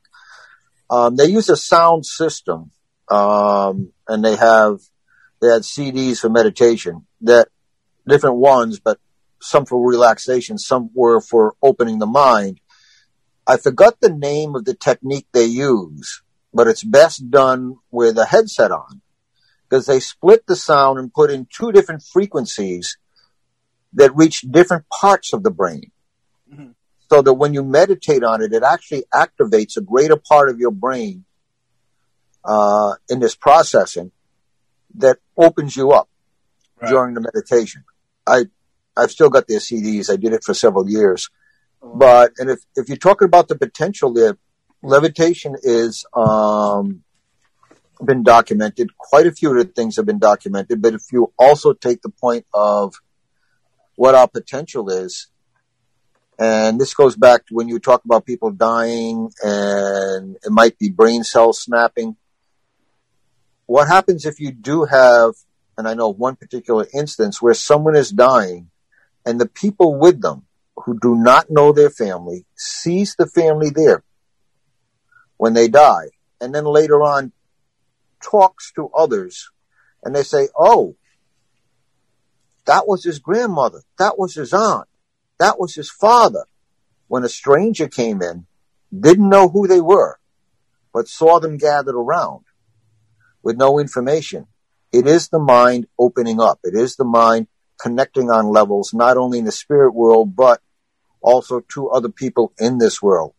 I believe that's totally, it's completely possible. That, that was a personal experience, right? Yes. Now, why do you think that because you're kind of in tune, in tune more than your average Joe walking down the street to think you were you've seen that because of that? Or you think that the the presence was so powerful that anybody would have seen that?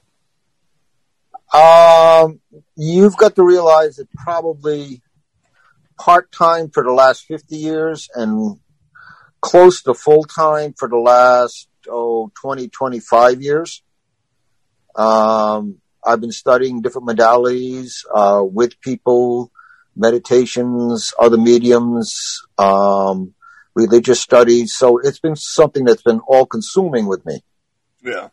So, and my, my point is to cleanse the body and the spirit enough to be able to reach that point where I fulfill whatever potential is there, whatever God has given me.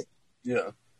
Um, that probably, that plus the fact that the other, other person that was there witnessing the death, um, they needed something and the people on the other side and possibly the person dying worked through me to give them what they needed to deal with it, to help them along, Yeah. to show that there, to show that there is more.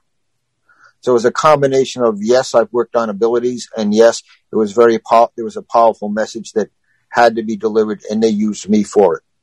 Yeah. You think people that are extra spiritual in in, in life are almost at a higher higher place when they pass and go to the other realm? This is for everybody. Uh, myself, I would probably say yes, based on the, the near death, ex- the when I died and had to be revived. Um, and like I've related that in past episodes, but um, when I came back, I was disappointed that I was back. Yeah. I, I, I loved it on the other side. I, I was disappointed. Yeah. Uh, but yeah, I, I think that it makes it easier, um, for someone to not only grasp what is going on because, but also they already have started that connection with the light on this side. And they've started to make that connection and open up to it so that when they get rid of the body, it's a short step for them and a much easier step. Truth. What do you guys think? Uh, it was last year. I mean, well, before all this COVID stuff was uh, going on, uh, I went with one of my friends to a spiritual church, and they do controlled meditations out there. Hmm. And um, I didn't really think that was going to work, and it actually did. Um, yeah, being that, you know, it's- almost like you're out of your body, and it's, it's Right. really amazing because the, the the meditation music that they use and all this good stuff. Um, yeah, um, it's hard to explain that environment, but yeah, Yeah, you yeah. definitely you definitely don't want to come back here. Um, Right. I was told because in controlled meditation, there's a uh, certain amount of time that lets you get out there. They call it flying, and Yeah. then they come get you back, you know. And they said, well, this time the ones that are out there, please return back to the chapel, you know, the church. And I remember saying to um, the spirit form, I, I don't want to go back. Right. And they said, you have to go back. Your life journey's not over. hmm So I was, I came back and when, the, you know, you, you come out of it and I was dazed for a little while because it, it's a it's unique experience. I think everyone should be doing this. Um, Yeah. I was looking around and I'm like, I don't want to be here. You know, it was just Right. like, because over there you have no concept of up, down, left, right. There's no such, there is no such thing as time. So when we came back here, it was Peace. just like, like Ray said, I was very disappointed. And I was like, really? Uh, you know, Yeah. It's very, I think death is very peaceful, you know what I mean? Um, yes, cause like, you know, you look, look at life, like when human, just being alive, like, look at all the responsibilities we have now. Like, it, it, when you, when, when, when humanity first came on the scene, like, their, job was to live, was to live and not die. But if you think about, look at all the, look at all the things we're tied to now. Like you, all the bills, like, you know, every month you gotta pay, you gotta have all your bills. I mean, you got a handful of bills that need to be paid. You know, you got, there's things you have to do. So when you die, all those responsibilities, I think, lift off you. Like just think, just realistically in your head, even the people listening, think of all the responsibilities and the bills and everything you have to do you don't want to do. You know, that, that just comes in and takes over your life. Like realistically, you're born, you're supposed to live a life, but you, you're born into what, going into the system. You know what I mean? Work, being a workhorse, pay your taxes and, and just do your thing until you die. You know what I mean? And it's just work, work, work, work, work for all these materialistic things. Um, and like, you know, it's like that, that's what it is, you know? Um, yeah, it's weird. So I think that's the peace in it is you work all these things, you, you, have, you, you, you, as living life, you, all these things pile up on you, responsibilities and things you have to do. You know, your job, you, you know that Monday through Friday from nine to five, that time is no longer yours. You're somebody else, you're somewhere else working so you can pay for the things that you own. You know what I mean? It's a weird thing. Um, but that's life. So like, I think when you die, the pressures of that lift off you. I think that's that peaceful feeling that you have. You don't have, you don't have to be, you don't have to go to that thing Saturday that you really don't want to go to that you're going because you Yeah. feel like you have to. You know what I mean? It's like everything's lifted off you and you have a peace about you because you no longer have responsibility. I think that's kind of more of a death thing. What do you guys think about that? Or uh, not? Yeah, I mean, it I goes with it. It's not death, but it goes with the death thing. Right. I don't know about Bonnie, but um, to go through this, I had no kids in the world. I didn't care about anything. I didn't think about anything. It was Right. quiet and peaceful. And no, I like human. Oh, no, they it's a human. Um, yeah, you're gonna be here in ten minutes. You're gonna be there, but you don't have any of that. Yeah. And you know, it's like okay, it's like you're going with the moment. It's like nothing. You know, you Yeah. know, I when I went, I had no concept of up, down, left. right. I had nothing like that. And I had no, uh, like you're saying, bills. I, I didn't think of anything like that. Yeah. But yeah, It no, goes. when I was when I was 19, I had a severe car accident, and um, I was pronounced dead three times. Um, I remember seeing the white light. I remember the warmth. I felt like I was wrapped in an electric blanket. You know, Yeah. I had no pain. I had like everything around me was just white. Yeah. And I, I Ray had said something about you know how you don't think about anything. It was true Yeah. because I wasn't thinking about, oh, you know, how am I going to get home? My house is, you know what I mean? Right. It was like I instantly just everything went white. I saw a hand. I took that hand and I was going through somewhere, Yeah. but unfortunately I got brought back every time. so, you know, I Yeah. can't tell you what happens after that. well, uh, to go back to that slack jaw thing, I think I think some of that slack slack jaw that people get, I think it's just Yeah. the amazement of what they're seeing in those last seconds. I don't think it, I don't think it's a scream. I think it's more of a wow, and then like in mid mid wow they cut out. You know what I mean? Yeah. I think that's what it is. Yeah, the whole thing's weird. You know what I mean? Um, it's it's an interesting thing. You know, definitely. Yeah, it it doesn't. Um, it doesn't happen to me often, but yeah, it's pretty cool. It is, and it's freeing. You know, I- Like it, Ray said, like Ray Wooten said that, yeah, they have lots and lots and lots of uh, meditation uh, CDs out there. Which are Right. really cool. You know, you gotta really get into it, but really, it's really something. Uh, Yeah, there's an- there's an interest- that- yeah, spiritual church that I went to um, a couple of years ago. They did a, a lot of controlled meditation stuff, you know, where the speaker would come through and then start, you know, doing personal messages for these people, you know. Um, but there's also some events where they had the First Nation, the, the drumming circles, you know. yeah, That's pretty cool to see that. So yeah. maybe That's this should be a one. Yeah. Yeah, it's interesting. That's an interesting thing. You know, I think it's a piece. Everything when you really look at it, you know, responsibilities like Ray, like Ray, like live. You know, just having a kid. You know what I mean? Just have you think that's the, the gigantic responsibility that you live. You can, you live kind of your whole life, and you're just kind of taking care of yourself. You know what I mean?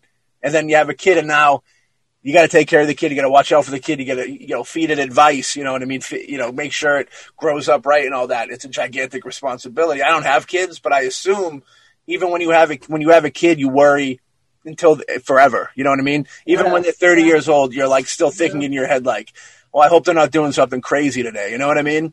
Um, and that itself is, it's a beautiful, it's a beautiful burden. You know what I mean? It's Yeah, like, uh, a parent, always a parent. Yeah, you know what I mean. It's one of those. It's it's a it's it's like it's a it's a deep, heavy responsibility, but it's like a positive thing. But it's still a responsibility at the end of the day.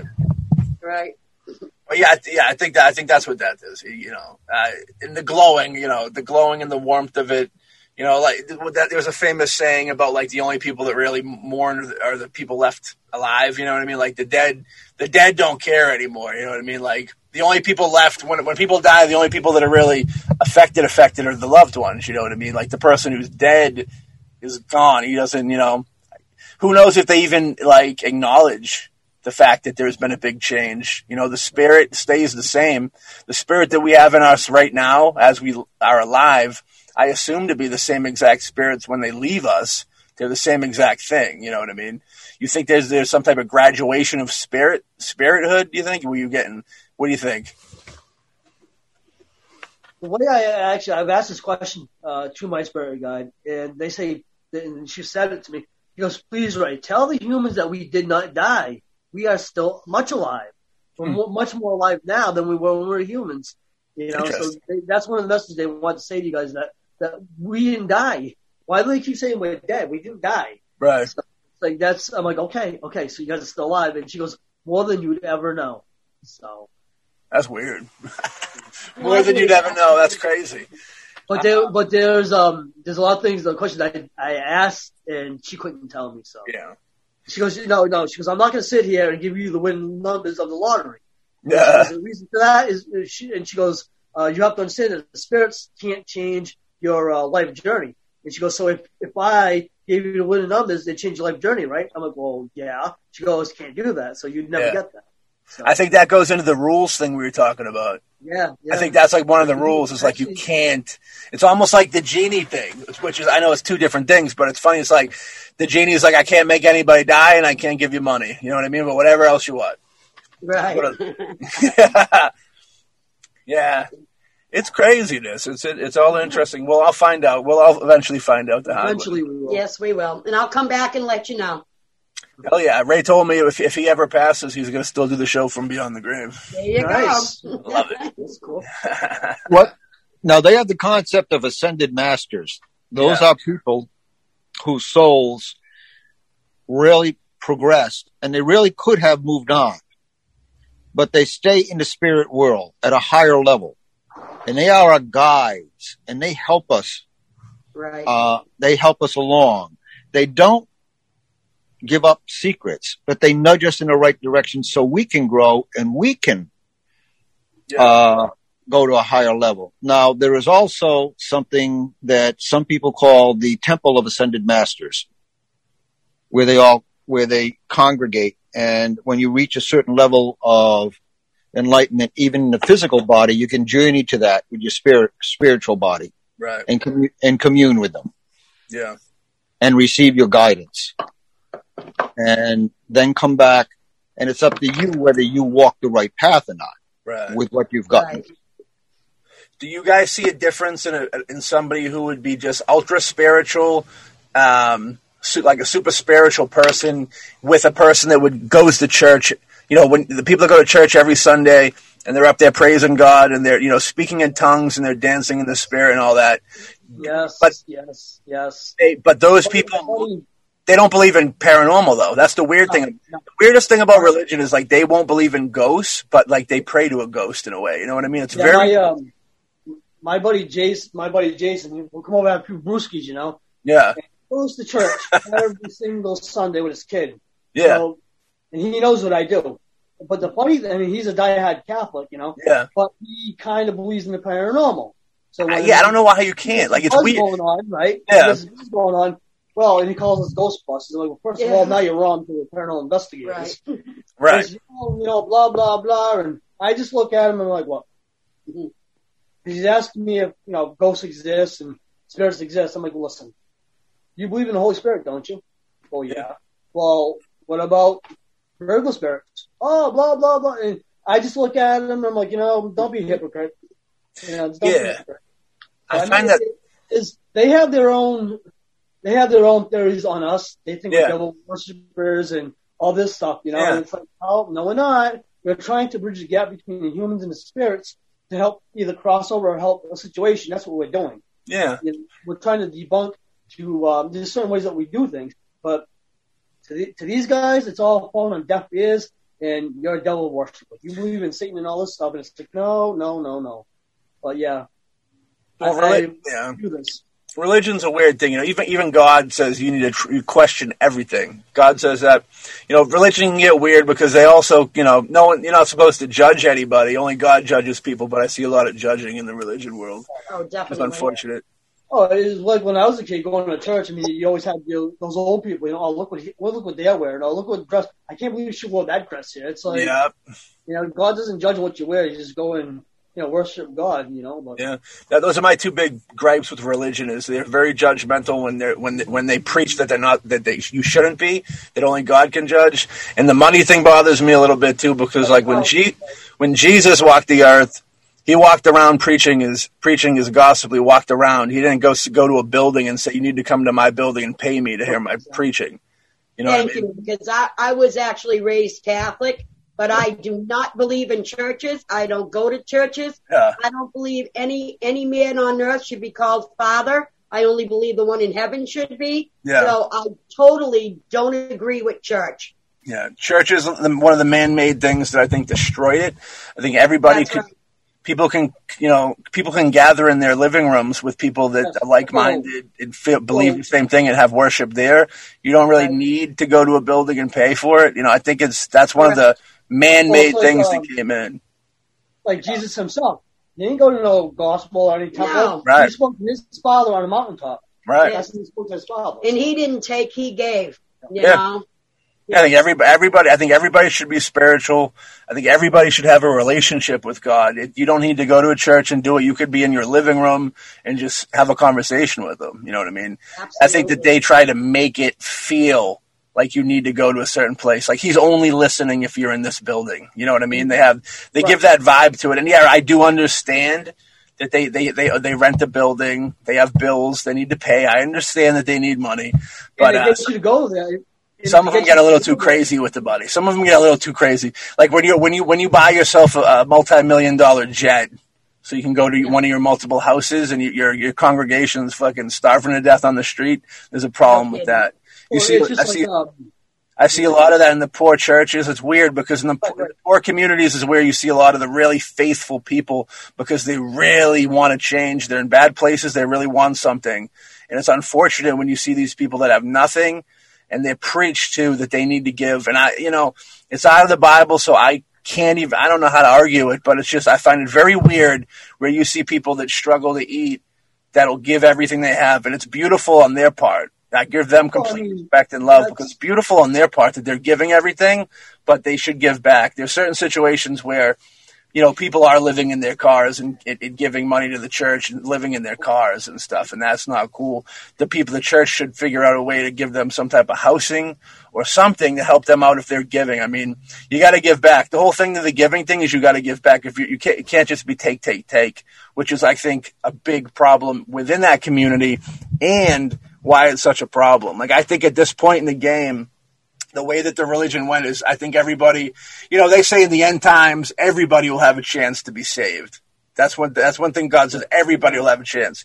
And it's so weird with the, the way the church has been so corrupted, dude. It works against God so much because they've become so But that's- ungodly. that- that's where they, that, that's when they, they squeeze that, that, you know, that four little word in there. Right. Hell. If you Right. don't come to church, you're Right. going to go to hell. Well, you missed Sunday. Well, you're going to go to hell now. It was that human conception to drive people to get what they wanted, and Yeah, they, they, well, throw, these, they well, the throw- religion yeah. it forces you in there. You they know? throw fear into you as well, you know? Yeah, and the con- the conf- you know to go to the Catholic thing, confession is just manipulation. Like you're telling the priest all your bad things, so he can flip it and say, "Well, you're I know this. I know that I have this dirt on you, or you know, Right. Right. you are you are a bad. Be like, yeah, you are a bad person. You need to do this." And then their whole thing is like you need to say what three Hail Marys or something like that. Yeah, you do the You need to say three thing. things. Like that's kind of they're they're they're the, they're they're the weird middlemen that don't really need to be there. That's what they are. They're they're they're they're a group of people that said, "How can we make money off of this?" And they said, "Let's be the middleman. Let's let's make these people believe that we're the middleman." And it's not difficult to do because realistically, the power is coming from an invisible place, invisible source.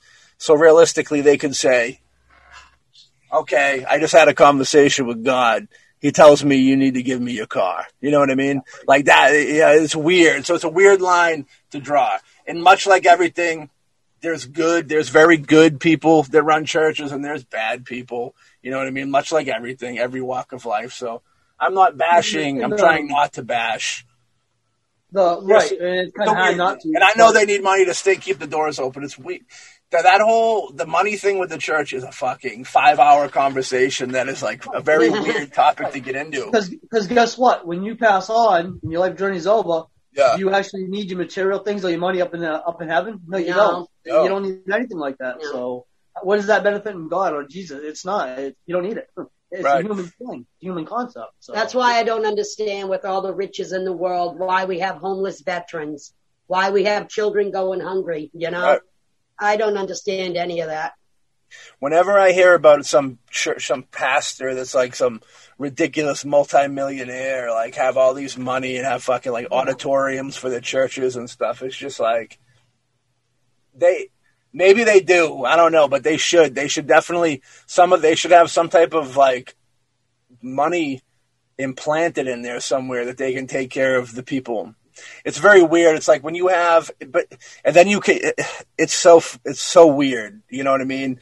It's a difficult thing because then you have people that take advantage of it. Like if you're giving people housing, you know, then you're going to eventually stumble into the people that take advantage of it, and it's just it's weird. It's it's the whole thing's weird. It's weird. You're better off just to have a relationship with your spiritual power yourself. You know what I mean? And realistically, at the end of the day, if you don't have that relationship with yourself, it's pointless for you to go to a building anyways to do it. You know what I mean? You need to grow that within you. You need to have that within you and go from there. And if you want to go to a building or whatever to kind of strengthen that, if you feel like that's going to do it, then, you know, everybody's different, go do it. But it all starts at home. It all starts within yourself. And the spiritual walk that you would have with God is personal, man. It's, it's, Yeah, it's, and it's your own Matthew- walk. Matthew, I'd love to thank you for having me on your show today. Ah, thank you. Thank you for keeping track of time, too. Yeah, unfortunately, I have to leave. It's my granddaughter's birthday party at 4:30, and I got to drive there. So, Tell- Well, tell her mostly Ghostly gave her a gigantic happy birthday, and she hope we hope she has the best birthday ever. well, thank you so much for having me again. Nice to meet you, Ray. You too. Nice meeting you. we are. We have care. been going. We have been going for two hours, actually, a little over two hours, a little under two hours. So, with that being said, I think we will wrap up the show. This was a great conversation, as always. You know, and we'll definitely have you guys back again. Uh, Thank you. Thank you, Matthew. Hey, anytime. Thank you. Thank you both. Ray, thank you. Bonnie, thank you. It was fantastic. Ray Boone, Thank you. was great. Thank know, you all. Ray, thank you. And uh, hell yeah. So we'll, we'll catch you all on an, another episode. And No everybody problem. out there, go check real quick. Tell everybody where we they can find your stuff, your, your store and your Facebook page and all that to look, look into. It's it. um, Metro West Paranormal Investigators on Facebook, and from there you'll have a link to go see our uh, merchandise store. Metro West Paranormal Investigations merchandise store on Facebook. Check it out. Yes, definitely go check that out. They're good people. They do good investigations. Get hip with them. Buy some merch. I got some t-shirt myself, a, a sweatshirt. I got wristbands. I got you name it, dude. I got magnets. They get everything. If you need it, they got it. You know what I mean? And while after you check them out, go check out Boombastic Media Facebook and YouTube page, and go check out the Boombastic Streaming Patreon for anybody out there want to be down with the clown, doing it big. and uh, all right, folks, we're, thanks for listening. Thanks for being a part of the show, and we'll catch all y'all on the next episode of Mostly Ghostly.